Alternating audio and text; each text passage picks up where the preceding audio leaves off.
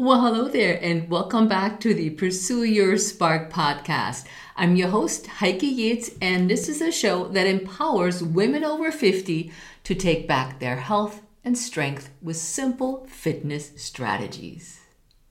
Many of us are dealing with feelings of guilt, overwhelm, and the feeling that we're not enough and we have been brought up with an old belief system that no longer serves us. And my guest, Cherise Glenn, today is putting a light on how we can overcome those feelings and how we can create more white space or declutter our life to live the life we deserve and desire. She's helping us to put up or pull up our bootstraps and Create that new belief system that takes us forward rather than holds us back. Before we dive into today's episode, please leave a review on the Apple Podcast. I would love it. And without further ado, let's dive into today's interview with Cherise Glenn. Hi there, you're listening to the Pursue Your Spark podcast. I'm your host and fitness warrior, Heike Yates. And on this show, we empower women over 50 to take back their health and strength with sound fitness, nutrition, and mindset strategies. Our guests on the show share their honest stories so that you'll have the courage to take action, knowing that you're not alone in your struggles. Well, hi there, everybody. It's Heike, and I'd like to welcome our guest for today, and it's Cherise Glenn. She's a casting director, international equestrian, and creator of The Let Go. Cherise is serving as a role model for both men and women by embracing the freedoms age provides. Welcome to the show, Cherise. Hi, thank you for having me. Oh, Cherise, I need to ask you the question what does a casting director do? Oh, wow. Um, so I'm a commercial casting director, and basically, I find the people to be in the commercials. So I find the actors to be in the commercials, and it's a process of, you know, uh, putting the breakdown out, contacting the agents. They submit the pictures back to me. I choose those pictures. I bring those actors in. I interview them. I put them through a little scene. I make a link that goes to the um, the director and the producer and the advertising agency they look at it they pick who they like they come back in we do it again and then they choose who they like. So basically i'm i'm the person finding the cast for the commercials. How interesting because when i saw that you're a casting director i was really curious of what it could what that means. So thanks for sharing that. You're welcome. You know, a friend of mine who actually just passed away, an older casting director, he said, We're we're uh, waiters and waitresses. We take people's orders and we deliver people. So that was his very simplistic way of looking at it. I don't quite see it that way, but okay. There's a lot more behind it, I'm sure, as you just explained. mm hmm I want to know, or my listeners want to know more about you too. What What were you like when you grew up? Where did you grow up? Um, what was I like? Uh, I think I was the same as I am now. I, I was born in California. I grew up, uh, we traveled a lot. We moved around a lot as a child. Um, mainly, I lived on the coastal towns of California. But when I was eight years old, we moved to Europe for a year and then uh, came back. I ended up being going to junior high and high school in Newport Beach was the longest place I'd lived at that point in time. And then um, I graduated early. I graduated when I was 16, and I was I had a pretty free spirit. So I moved to Jackson Hole, Wyoming, for a year to ski, with the um, thought that I was going to come back and go to college, which I did, and I went one year. I dropped out. I moved to Hawaii. I lived off the grid for. Um, I was in Hawaii six years. I lived off the grid for about three and a half, and then I moved to New York, and then I moved to Paris and then I moved back to Los Angeles and I've been here and that's when I started my casting company. My mother was a casting director. My stepfather uh, was a stuntman. My biological father is why we moved to Europe because he was a fashion designer. and uh, here I am. That's it in a nutshell. wow, this is a fascinating life and events and things you tried and and and lived. Very fascinating. Yeah, well, thank you. I mean, I could go into all of those in expansion, but I know that's not what we're talking about today. it's all on my blog, though. we're talking about how to old, outgrow old beliefs, and I want to start with the your love for horses. This is, I think, a good start of your story of how to grow, out how to outgrow old beliefs. Okay, you love um, horses. I love horses, and horse people, we always say we're born with a gene, and the gene is that we like to carry around buckets because that's what you do with horses. But I honestly, I don't, um, I don't remember a moment in my childhood where I wasn't horse um, obsessed.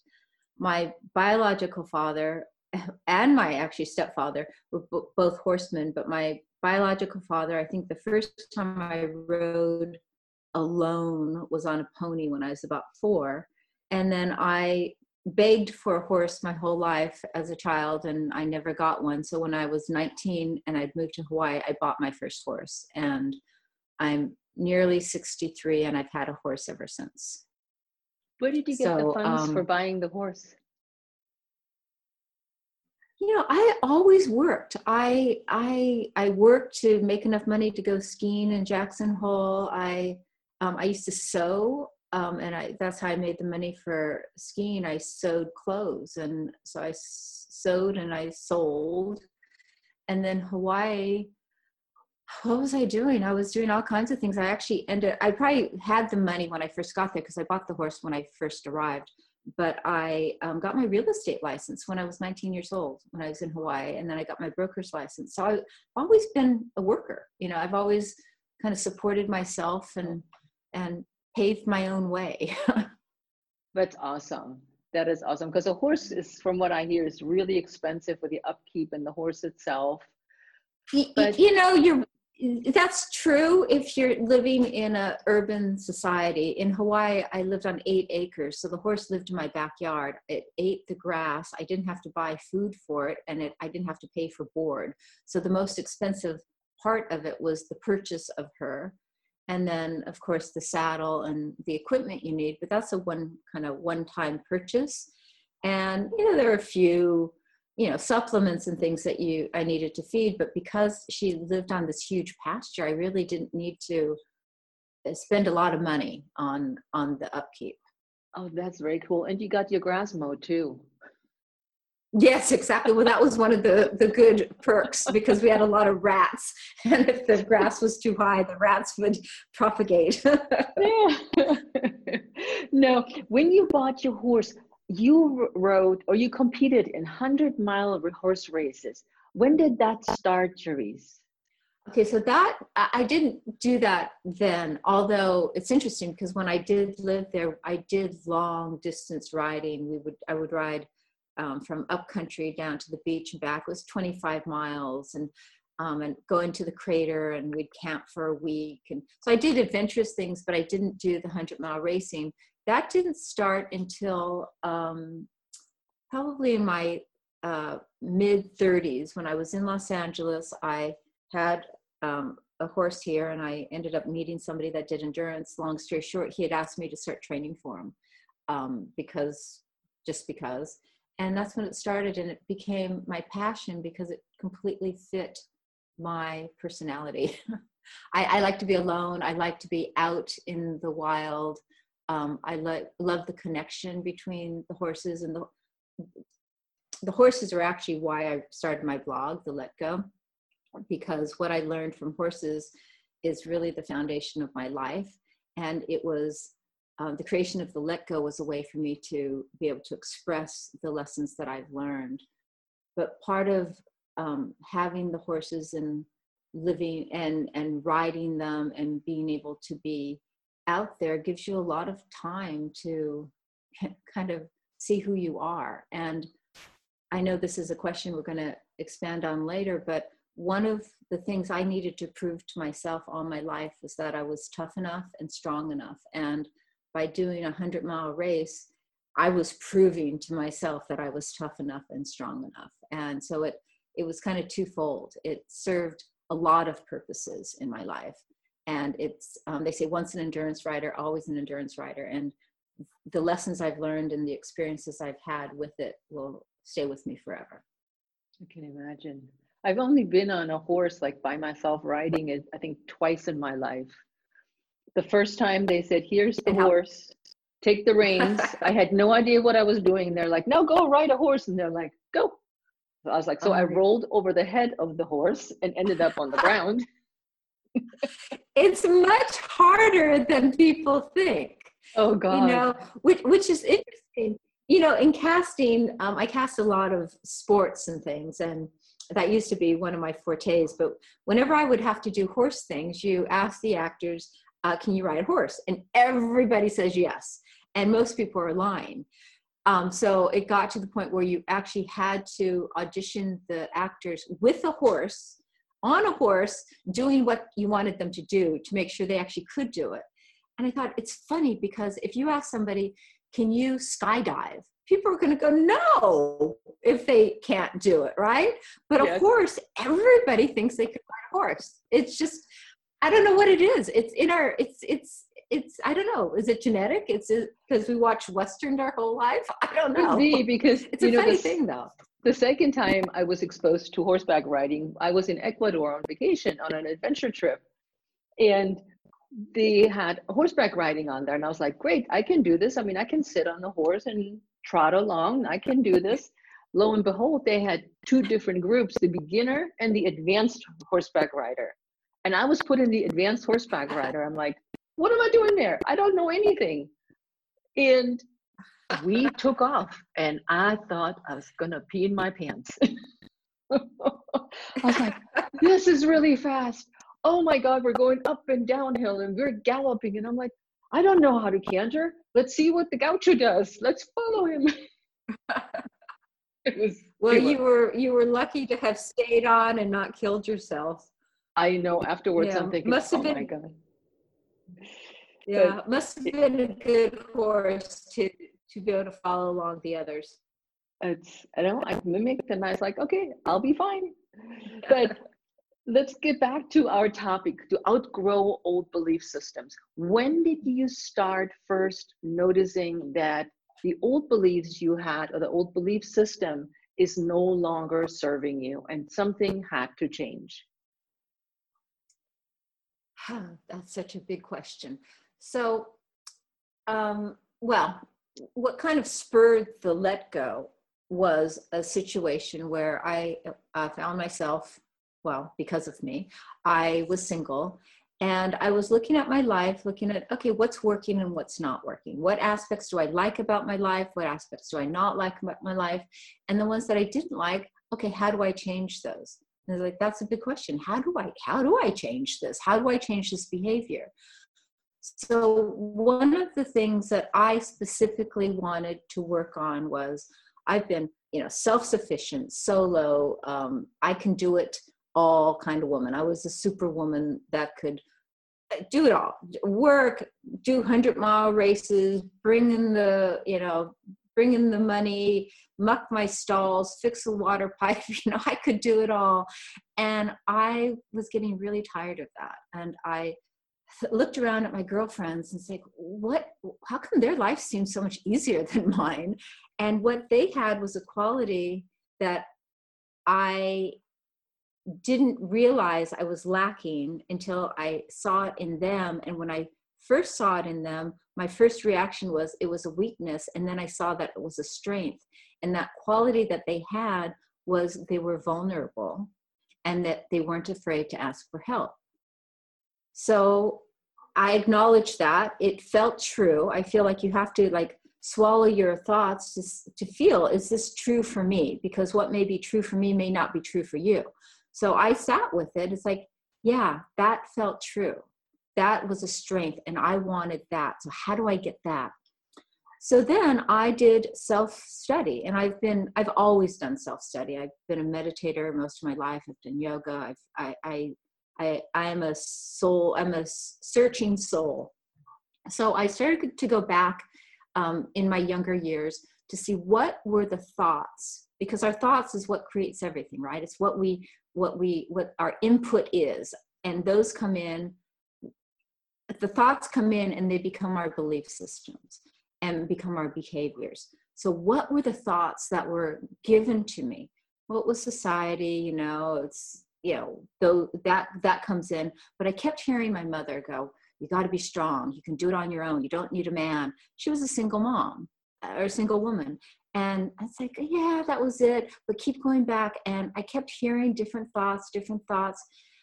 And it still didn't feel like it was the the seed and i wanted i was determined to get to that seed and then all of a sudden i stopped on this memory when i was 3 years old and i had remembered the situation my whole life i didn't have a charge on it anymore but i looked at it and what it was i was alone with my father it was nighttime. I think my mother was working. My brother was in the house somewhere. He's a year older than I.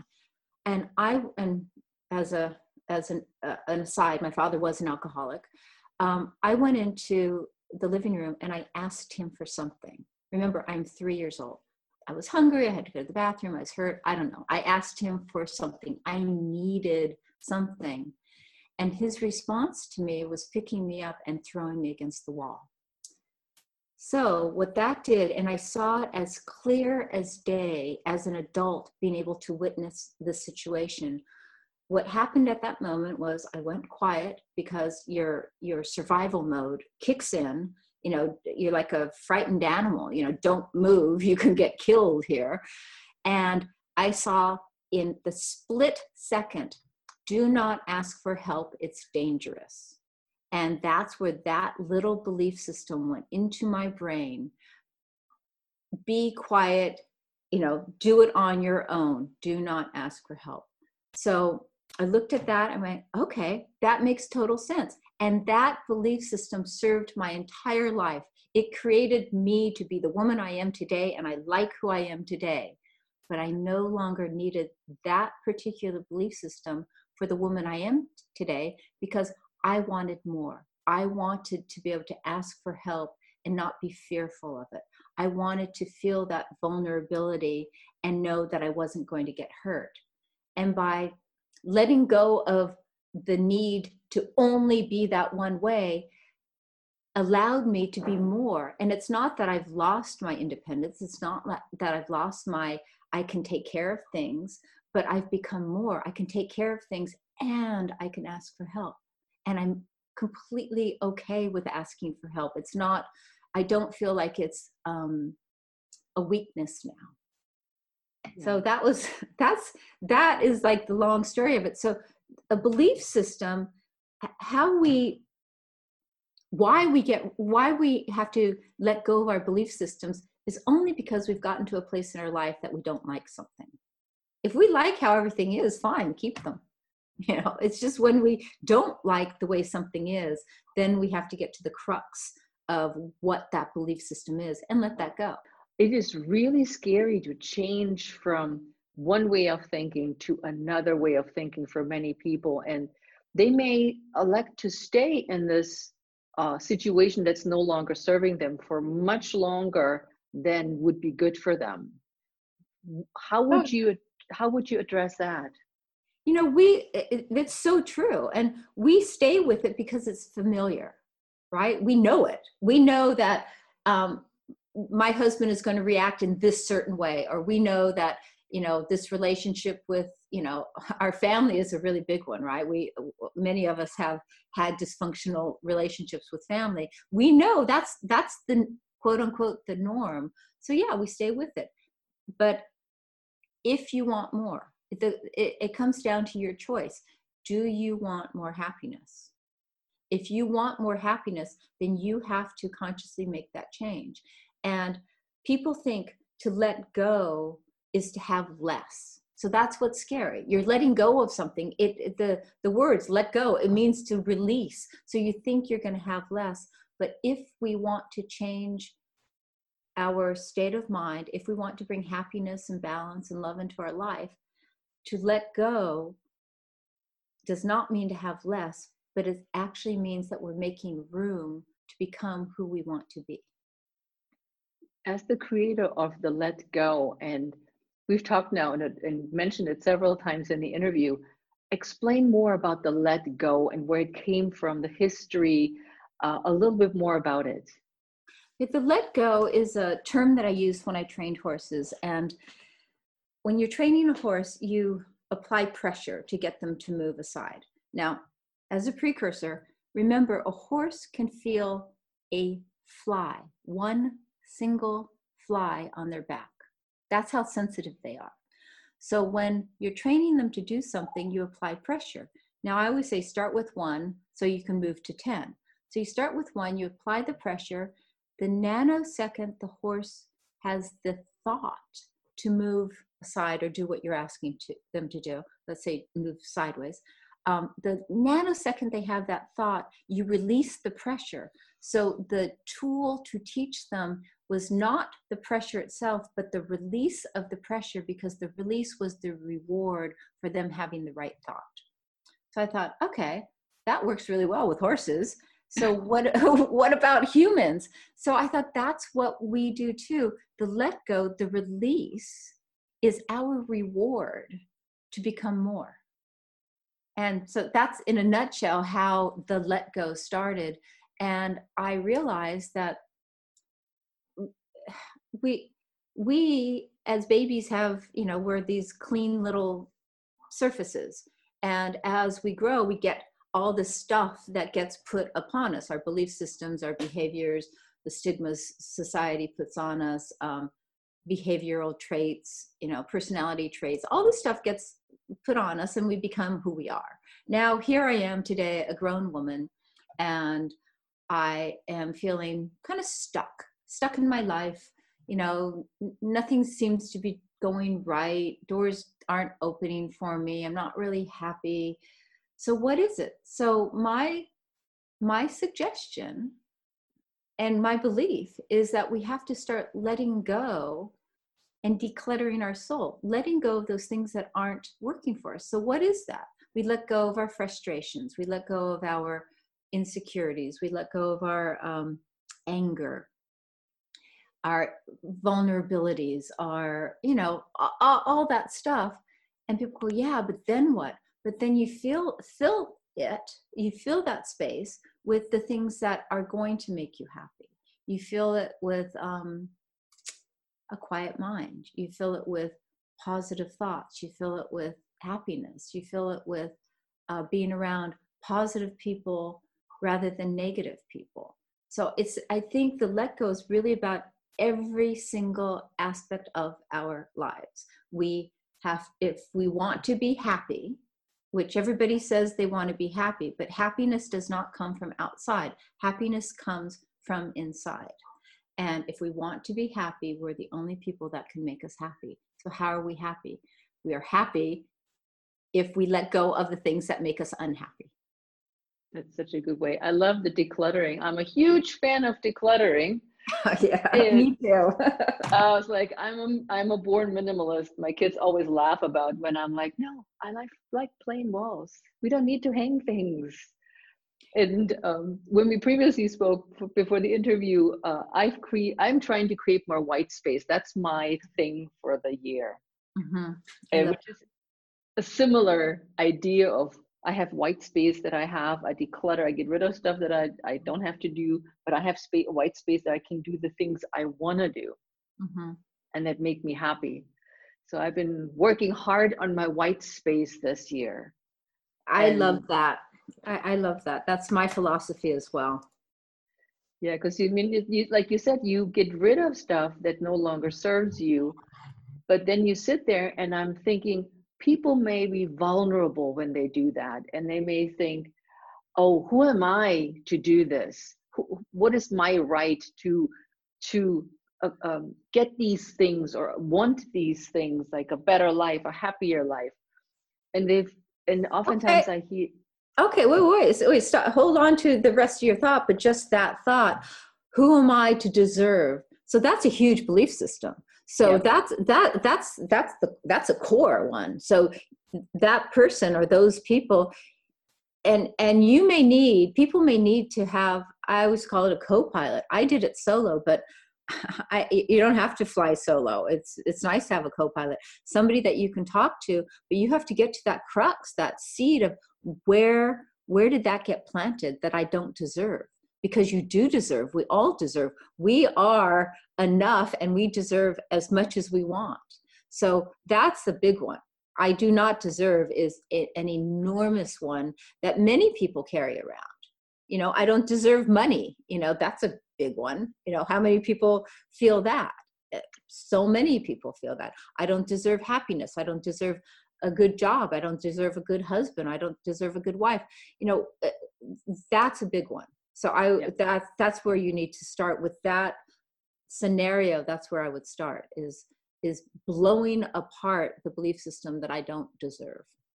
Yeah, which then comes in tow with uh, not good enough. Right. So the, they go hand in hand. Yeah. I don't deserve. I'm not good enough. They're they're married together. They're opposite sides of the seed. Yeah. Yeah. And when you think about that, we as in our 50s and 60s and older, we are setting a direction for younger generations. How do we empower them to be that way or have more of what we're just talking about today? You know, I I was reading something from the Dalai Lama the other day about um, aging, and his thing was um, you have to start meditating. You have to meditate, and by meditating, you know, you can live longer, and you know, everything that he said. And somebody said, Well, can you start doing it when you're old? And he said, No, you can't. You have to start when you're young. and I had to laugh, like you're laughing, right? It's the Dalai Lama. Like, nope, you can't do that. So so I thought, okay, but that's perfect because that's what I would tell younger people is start decluttering now so you're not carrying all this stuff with you into your 60s. If you're 30, start you know get a good therapist start doing your inner work start meditating do start doing the inner gardening now and get rid of all those things. So just start now. Yeah absolutely what would be what would be a way for you to recommend to start meditating you know there's a uh, that that's a huge subject and there's um you know there's so many different ways to do it when i was i started doing yoga when i was 14 so in yoga, it's a very inward practice. So I always felt like I was meditating anyway. When I was 16, my brother, as a gift to me for my 16th birthday, he gave me a transcendental meditation initiation. So that was my first formal training in meditation, and it's my go-to. Um, it, it's it's my mantra. It, it's my go-to. However, I meditate. I do Kundalini yoga. I do um, Iyengar yoga. So I, I meditate in many ways. And the other day I was talking to a friend, a Buddhist friend, and I said, you know, sometimes, oftentimes, not sometimes, oftentimes, life is a walking or waking meditation. So if you can be mindful about everything you're doing. So I was weeding the other day and I was mindfully weeding. I wasn't thinking about what I needed to do. I didn't uh, you know at the store or i wasn't thinking about my laundry i wasn't thinking about an article i need to write or this podcast i was mindfully weeding on what what i was doing i was pulling it out in a way where i was getting the roots and that was a waking meditation so we can sit down and we can meditate and there's there's lots of meditation groups out there. Tm is a very um, easy concise way to start but i'm not you know i'm not advocating tm's the only way because there's many many ways. But i think the first thing to start with is just to become mindful. And that means you're stirring a pot of spaghetti you know and you're you are there you are focused on the moment you're present in the moment and i think that's really the first way to start and a really wonderful way just to live your life I agree. I was like, not keep thinking about all different things and pride yourself in multitasking. Oh my gosh, you know, they call it the monkey mind, right? Where the mind yeah. says, blah, blah, blah. But um, it's like, and we all have it. You know, people say, oh, you don't have the monkey mind. It's like, sure, I do. You know, I just, I catch it earlier. You know, I don't let it consume me. I don't let it, um, you know, ru- take over my life. I it's like okay there it is i better go do something to let go of the monkey mind i better go do some yoga or take a walk or meditate or take a hot bath or something um yeah so you said tm what does tm stand for? Transcendental meditation. Okay because you said tm and i'm sure not everybody knows the abbreviation so i was like okay i better Yeah. ask. Yeah transcendental meditation. So, how can we as role models now steer our younger folks into the right direction of letting go of old belief system that they've been taught? And I'm sure I've taught this to my daughter as well that I've, that belief system that I grew up with, that some of that that I let go of, but I did pass on to them. How can they move through steps to to let go of that? or how can we teach them I think the best way to teach is by example, for one. And um, the example that we as a generation of women and men can um, share is by is by doing the work you know by becoming by becoming who we want them to be basically and it, for me again it starts with our thoughts and because I, I believe our thoughts well i know for me my thoughts are the most powerful tool I have to create, to design, to manifest my own life. And when when younger people are listening to older people speak, they will hear things like you forget something. Oh, that's a senior moment. Mm-hmm. And you know, I mean, how many times do you hear that? Or like your knees hurt. Oh, I'm getting so old, my knees hurt. Or you know my back oh god it must be my age so you know i hear those things all the time correct me if you don't and so Oh, i say yes. right so stop that we need to stop that because you know what young people forget things and it's not a senior moment when they forget things young people when i was young my knees hurt if i over exercise my back hurt if i over exercise my quads hurt if I over exercise. There are a lot of things that hurt in our bodies as we are living. So, why do we get to a certain age and then we blame it on our age? We weren't blaming it on our age when we were 25 or 30. No, definitely not. It was just, oh yeah, this was, it was cool. Like, oh man, I really exercise hard. Right, exactly. Yeah, it's like, oh, I'm so sore. Now it's Oh. like, oh, I really hurt. You know, what's the difference between, oh, I'm so sore, which is a good sore, to, oh, I really hurt? It's the same sore. You know, it's just, so, you know what I'm saying? So stop doing that because when a 30 year old hears a 60 year old or whatever, 50 year old saying, oh, it's a senior moment, oh, it's my, oh, it's my old body, then that's how they're projecting age. Yeah. So we just have to stop that. That's I think that's the number one thing. We have to stop feeling like we're getting old. We, instead of focusing on the aging aspect because we're all aging, right?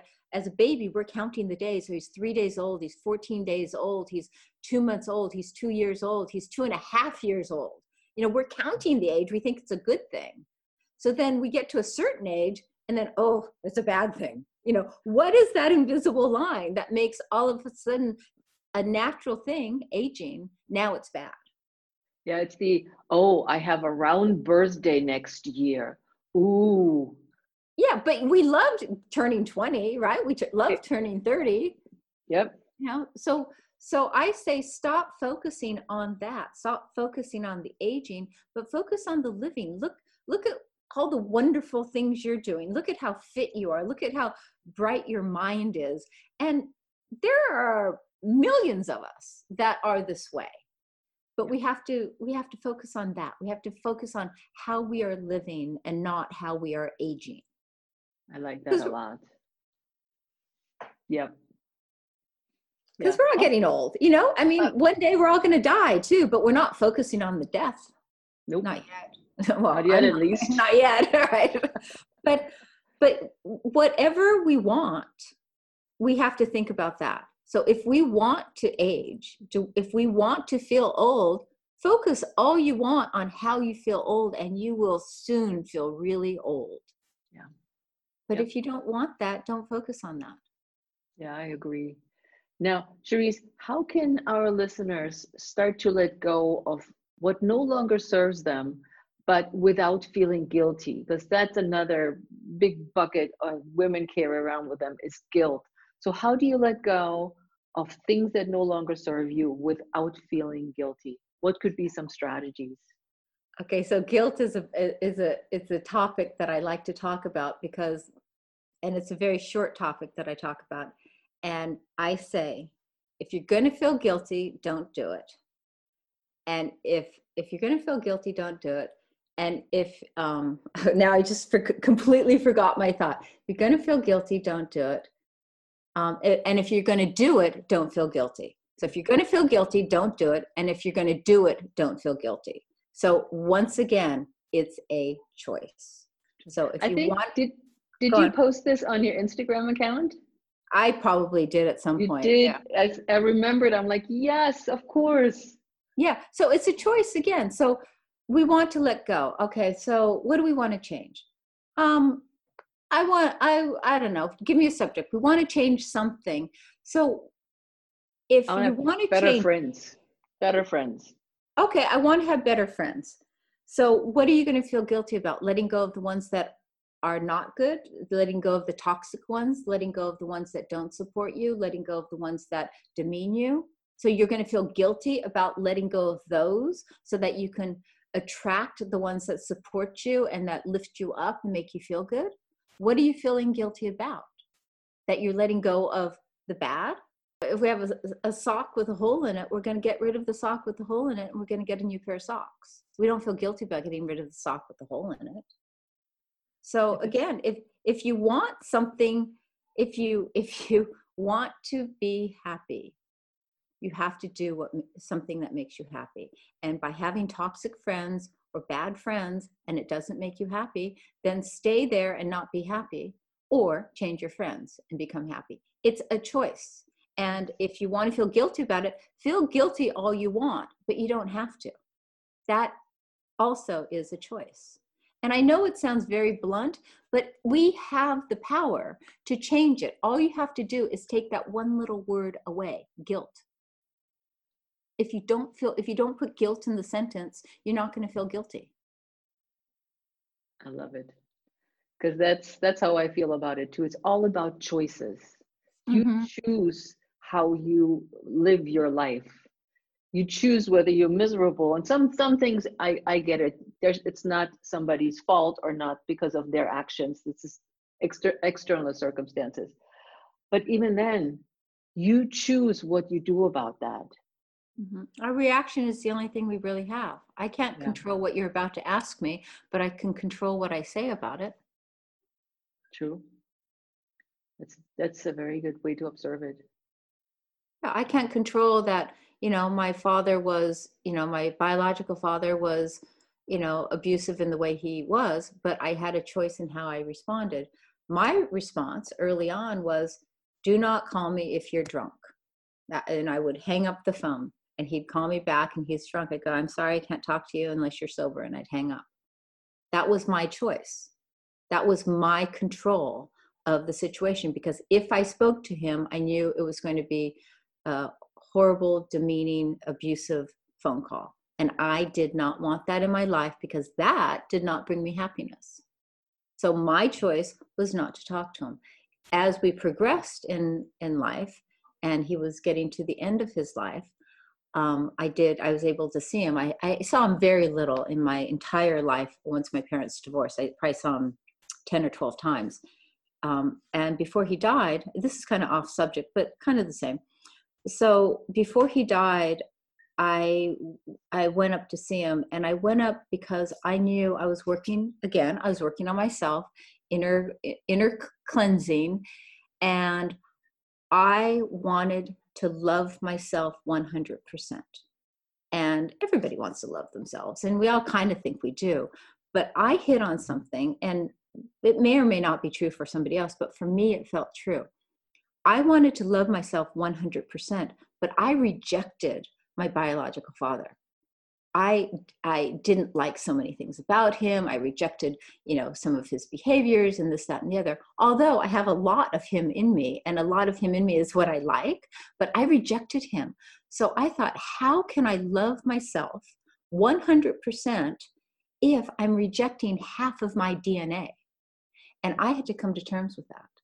And what I realized was I had to look at him and spend time with him before he died and look at him as a human being not as a father. I no longer needed his approval. I didn't need his support financial or emotional.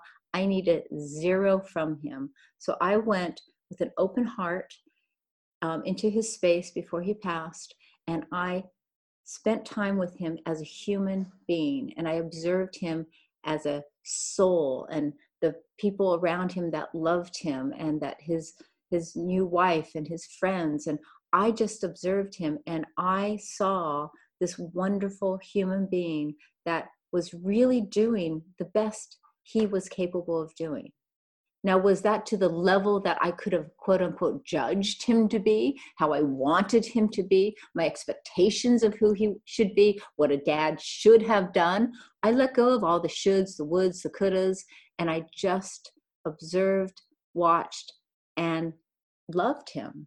And when he passed, I was so clean and clear about my relationship with him, and I felt full. Nice. Nice. That's an, an a, rewarding experience. Mm-hmm. But that's about letting go of my expectation, right? So that's one more thing of letting go. I was letting go of my judgment. I was letting go of my my hurts of my expectations, what he should have been. I was letting go of all that stuff. So, what did it replace? I let go of that and I was replaced with love. I was yeah. replaced with wholeness. So, I'm not less because I let go of it. I'm actually more because I was able to fill it with this lightness and this love. I love that. Any final thoughts for our listeners? Uh, just do it. Just you know, just just go clean your house. You know, do your inner housekeeping and and be brave you know have a brave heart and go look inside and be honest with yourself and and nobody's there looking at it with you you know so you you, you don't have to be embarrassed about it you don't have to be ashamed about it don't judge yourself for sure don't judge yourself about any of it because we're just a product of of you know how we were raised but just be brave go go look inside and just get rid of all that stuff that that you don't need anymore i love it I have a few quick fire questions for you. Mm-hmm. Ready? Mm-hmm. What does it mean for you to stay healthy? Oh gosh, think good thoughts, drink lots of water, and exercise. What values are most important to you? Uh, integrity, kindness, compassion. What is one of your strongest habits? Thinking good thoughts um, and being kind. What is the biggest risk you ever took? Looking inside and accepting my father. That's amazing. So, Cherise, with that, how can people reach you, learn more about you, and get in touch with you?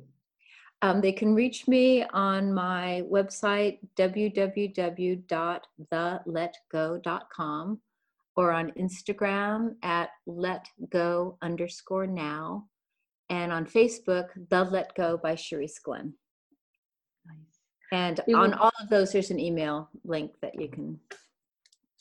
So it covers all the important social media outlets. Yep, I'm on. I'm on all of them. I'm on Twitter too, but not really.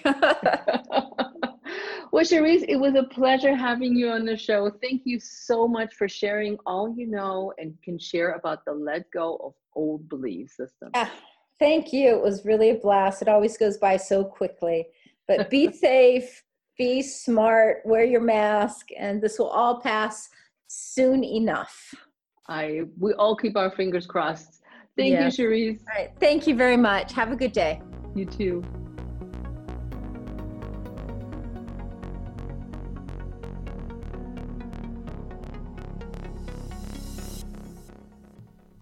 So, what do you think? Are you ready to pull yourself up by your bootstraps and shed those old beliefs?